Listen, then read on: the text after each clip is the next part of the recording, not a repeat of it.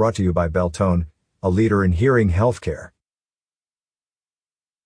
Winston Churchill once said continuous effort, not strength or intelligence, is the key to unlocking our potential. Certainly, that describes Prescott's evolution from a small mining town on the frontier of our country in the 1860s to the award-winning 21st century community we are today. As my term as your mayor comes to an end, I would like to reflect on what we, as a community, have accomplished during the past four years that I've had the privilege to serve as your mayor. Together, we debated, campaigned, and voted on an increase in sales tax to properly fund the retirement benefits of our first responders. There may have been disagreements on the best mechanism to fund this obligation, but in the end, we did it. We are a safer and more secure community because of Prop 443.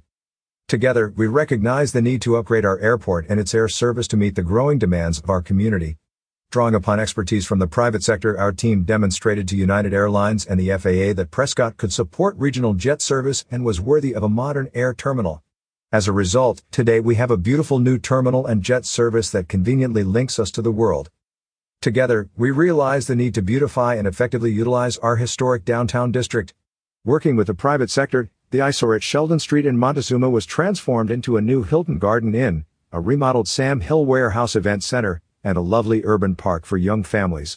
This area will continue to see enhancements with the Granite Creek Corridor Master Plan, and City Hall will soon occupy the National Bank Building, located diagonally across the street.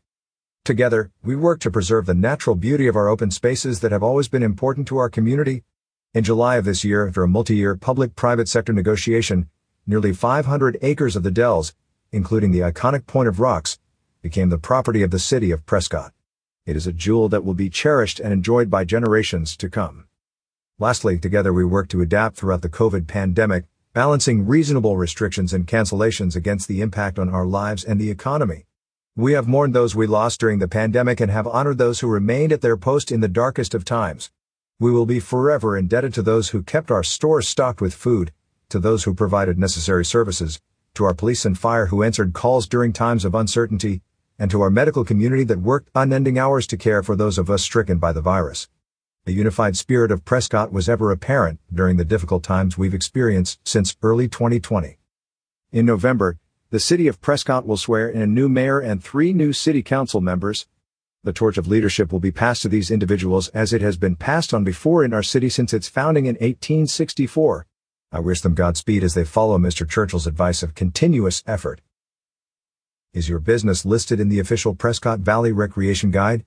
60,000 copies are being printed annually. How can you add your business? Call 928-257-4177 or email info at talkingglass.media or fill out the format.